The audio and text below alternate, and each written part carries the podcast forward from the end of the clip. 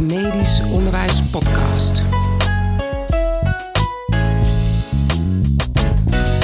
Welkom bij een nieuwe aflevering van de Medisch Onderwijs Podcast, de eerste van 2020. In deze aflevering hoor je een interview door Ron Hameleers met Jara Schmid. Jara heeft in het Radboud UMC onderzoek gedaan naar studenten en stress. Wat geeft studenten stress en hoe gaan ze om met die stress? Deze aflevering is niet alleen voor docenten, maar ook voor studenten. Een rijke bron van informatie, want je hoort bijvoorbeeld of Netflixen een adaptieve copingstrategie is van een gestreste student. Je krijgt bruikbare adviezen over hoe je om kunt gaan met al die stress in de studie en daarna. Ik wens je heel veel plezier met luisteren. Het Medisch Onderwijs Podcast Interview. Ik ben Jara Schmid, ik ben oud-student bij het Radboud. Uh, ik heb biomedische wetenschap gestudeerd en onderzoek gedaan naar uh, studenten en stress. Uh, waarom heb je dat eigenlijk gedaan? Um, omdat ik zag dat er heel veel, ja, was veel in het nieuws, dat veel studenten allemaal stress hadden. Studenten uitvielen door burn-out. En op dat moment zat ik zelf ook niet heel erg lekker in mijn vuil. En dacht ik, ja, ja hoe kunnen we er hier niet aan, iets aan doen? En um, waarom hebben we allemaal stress? En wat is stress precies? Toen ben ik aan het onderzoeken van wat betekent stress voor studenten? En hoe gaan studenten ook vooral ermee om? Hoe heb je het aangepakt? Ja, ik heb een mixed method studie gedaan, zoals we het heel uh, netjes uh, noemen in de literatuur. En dat houdt in dat we een deel kwalitatief onderzoek hebben gedaan. Dat houdt in interviews. En ik heb een deel kwantitatief onderzoek gedaan. En heb ik twee vragenlijsten afgenomen bij uh, studenten. Om te meten welke student een hoge stress had en welke student een minder hoge stress had.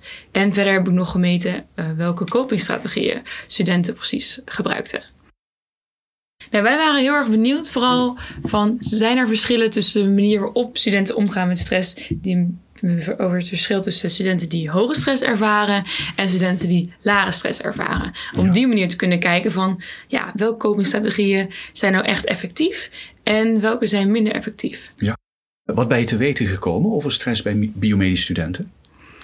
Um, dat vooral wat, wat stress voor studenten was, mm -hmm. is dat ze het overzicht niet meer hadden de gebeurtenissen waarom ze stress hadden, dat was heel erg verschillend.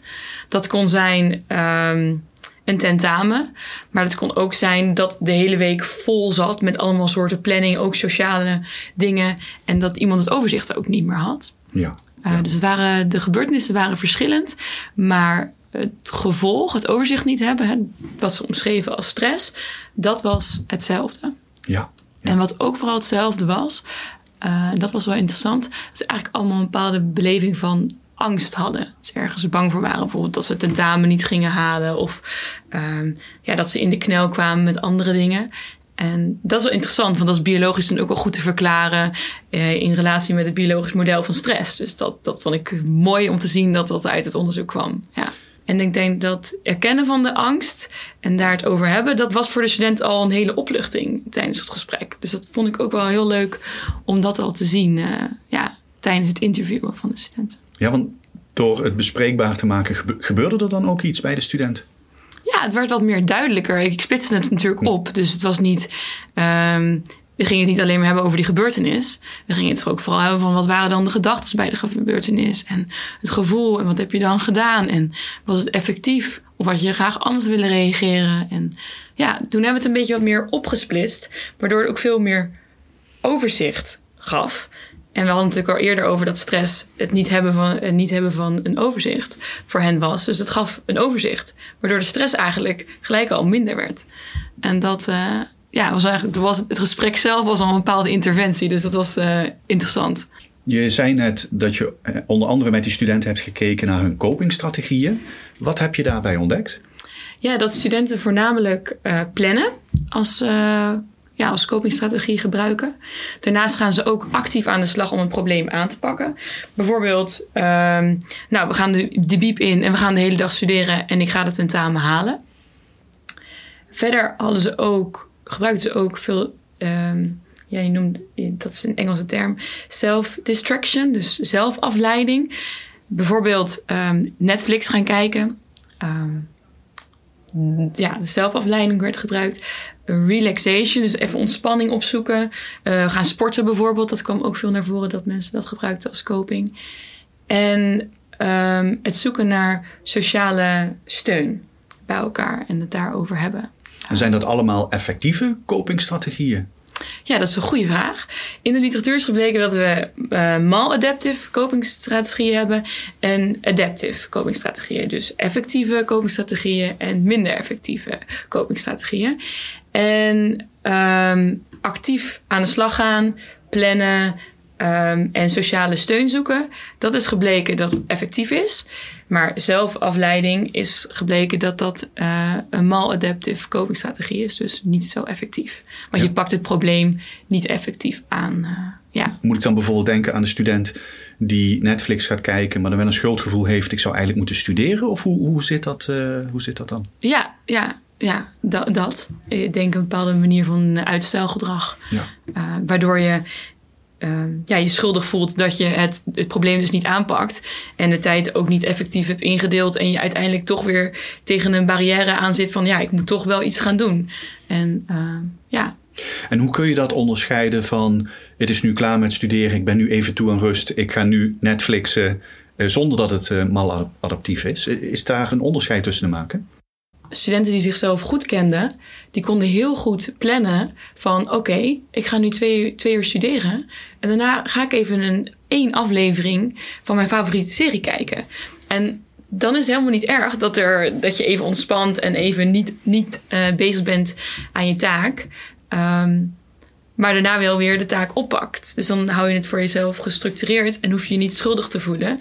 En weet je ook, een manier waarop je zelf even weer oplaadt.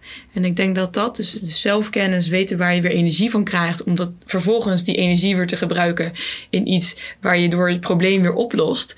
Ja, dan is het een, een effectieve copingstrategie, denk ik. Ja. En ik denk dat daarin dus, wat we ook gevonden hebben in het onderzoek, maar daar kom ik straks nog op terug, dat zo'n persoonlijke, persoonlijke factor zelfkennis uh, bij stress dus ook heel erg belangrijk is. En we zagen in de groep met uh, ja, wat gestrestiger, gestrester studenten, zagen we dat zij vaker maladaptive copingstrategieën gebruikten. En dat waren strategieën bijvoorbeeld het, het ontkennen van het probleem, uh, zelfafleiding, waar we het net ook al over hadden, um, en uh, zelfbeschuldiging, dus de fout heel erg bij jezelf leggen. Waarbij we bij studenten die hoger scoorden of um, een lagere stress ervaarden, um, ja, die gebruiken veel meer effectieve copingstrategieën. Zoals bijvoorbeeld het actief aanpakken van een probleem of sociale steun zoeken, plannen. Maar ook het accepteren vooral van het is zoals het is. En ja, ik kan niet meer dan mijn best. Dat, dat kwam ook heel erg naar voren. Bij self-blame hoor ik veel negativiteit en dat ja, werkt eigenlijk averechts. Is het omgekeerde ook waar? Dat positiviteit juist goed werkt?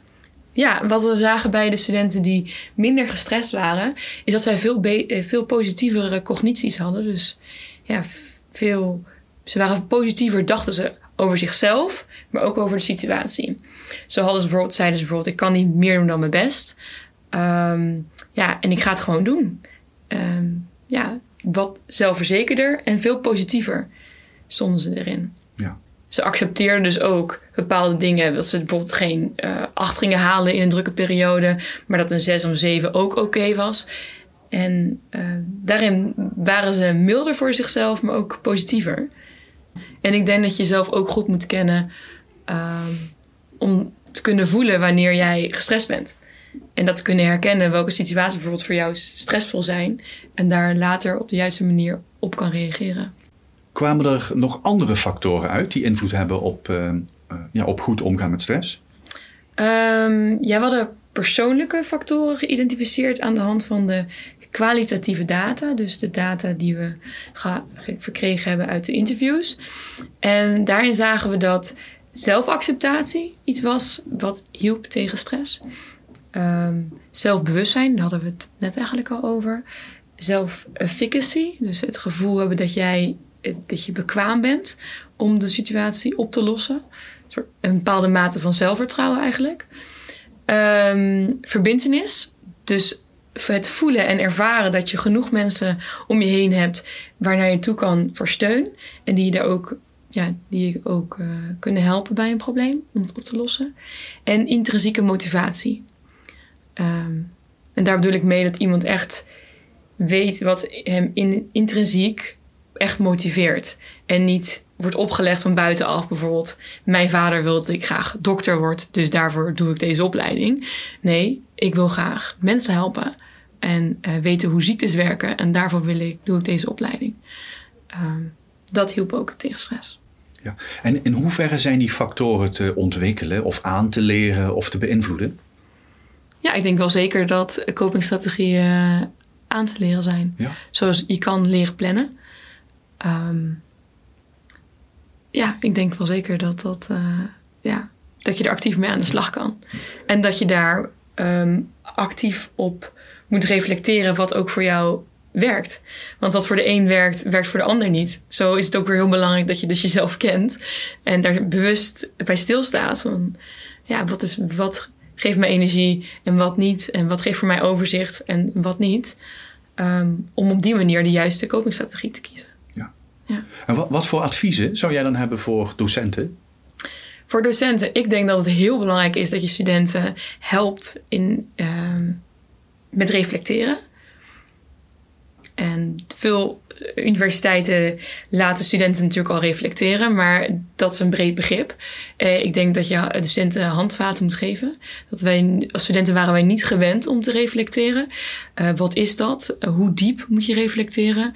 Nadenken over gevoel. Nou, zo zijn we allemaal niet opgevoed. Maar ik denk dat dat in ja, het, uh, het helpen bij stress is het gewoon belangrijk dat je wel over gevoel gaat praten. En ook um, dat je dat bij jezelf gaat voelen. Wat je dan voelt en ervaart. En ik denk dat met reflectie daar tools voor geven, dat dat heel belangrijk is. Ja. ja um, een van de krachtigste manieren van leren is het leren van rolmodellen. Heb je daar nog adviezen of tips in wat wij als docenten zouden kunnen doen in onze rolmodelrol? Ja, ik denk um, dat het ook heel belangrijk is dat, dat docenten ook meer misschien soms af en toe ook praten over kwetsbare dingen. Dat het niet, ja, dat het ook mensen zijn. Dat er minder barricade is om naar studenten of naar docenten toe te stappen. Um, dat dat ook zeker helpt. Ja, ja. Nog meer tips voor docenten of misschien voor studenten? Um, ja, voor, voor, de, voor docenten en universiteiten denk ik dat het heel belangrijk is om verbindenis te creëren tussen leerlingen. Dat we niet allemaal op eilandjes en allemaal denken dat het, dat het gras altijd groener is aan de overkant. Want studenten vergelijken ook ontzettend veel. En dat kwam ook echt naar de interviews naar voren. Ze vergelijken allemaal met die ene die wel tienen haalt, negens haalt. En allemaal nog wel allemaal extraculaire dingen daarnaast doet. Um, dus ik denk dat daar heel belangrijk is dat er dat studenten zich op zichzelf focussen, maar wel met elkaar in gesprek blijven en dat er verbindenis kan zijn tussen studenten en dat je ook de moeilijke dingen deelt. Dus ook dat je, je durft kwetsbaar te zijn naar andere studenten. En ik denk dat als de, de, docenten dat ook doen, dat je dat um, met elkaar ja, een goede sfeer kan creëren om met elkaar te reflecteren op stressvolle situaties. En zijn er nog dingen die je studenten zou aanraden? Jazeker. Ik denk, blijf vooral bij jezelf. Uh, vergelijk je niet te veel met anderen. Ook als het natuurlijk heel verleidelijk om dat te doen. Uh, maar iedereen heeft weer zijn eigen ambities, zijn eigen doelen. Um, misschien vergelijk je met iemand en die heeft een heel ander doel. En dan ga je ook dat doel willen bereiken. En misschien wil je dat zelf helemaal niet. En krijg je er helemaal geen energie van. En ik denk dat het belangrijk is dat je, dat je bij jezelf blijft. En hoe doe je dat nou? Want ja, dat klinkt allemaal heel makkelijk. Hoe blijf je nou bij jezelf? Maar ik denk dat daar heel belangrijk is dat je weet wie je zelf bent. En wat je goed kan.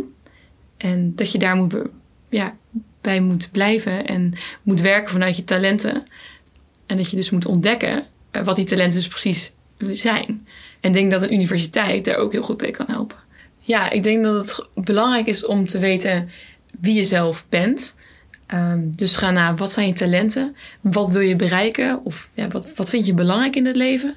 Het hoeft niet allemaal carrière gedreven te zijn, maar het kunnen ook andere dingen zijn. Um, en schrijf dat op. maak een soort van zelfreflectie, dagboekje. En schrijf elke avond op bijvoorbeeld wat er zo goed ging, wat er zo leuk was. Eh, zodat je ook positieve gebeurtenissen ja, blijft vieren. Eh, successen moet je vieren. Heeft, eh, en toevallig heb jij mij dat geleerd, dus eh, bij deze. Dat, eh, dat doe ik nog steeds. En ik denk dat dat ook heel belangrijk is om een positieve mindset eh, te houden. Dat is een andere tip. Dus hou een positieve mindset. En schrijf ook op in het dagboekje wat je af en toe voelt. Om het gevoel te benoemen, om daar ook op de juiste manier op te kunnen reageren.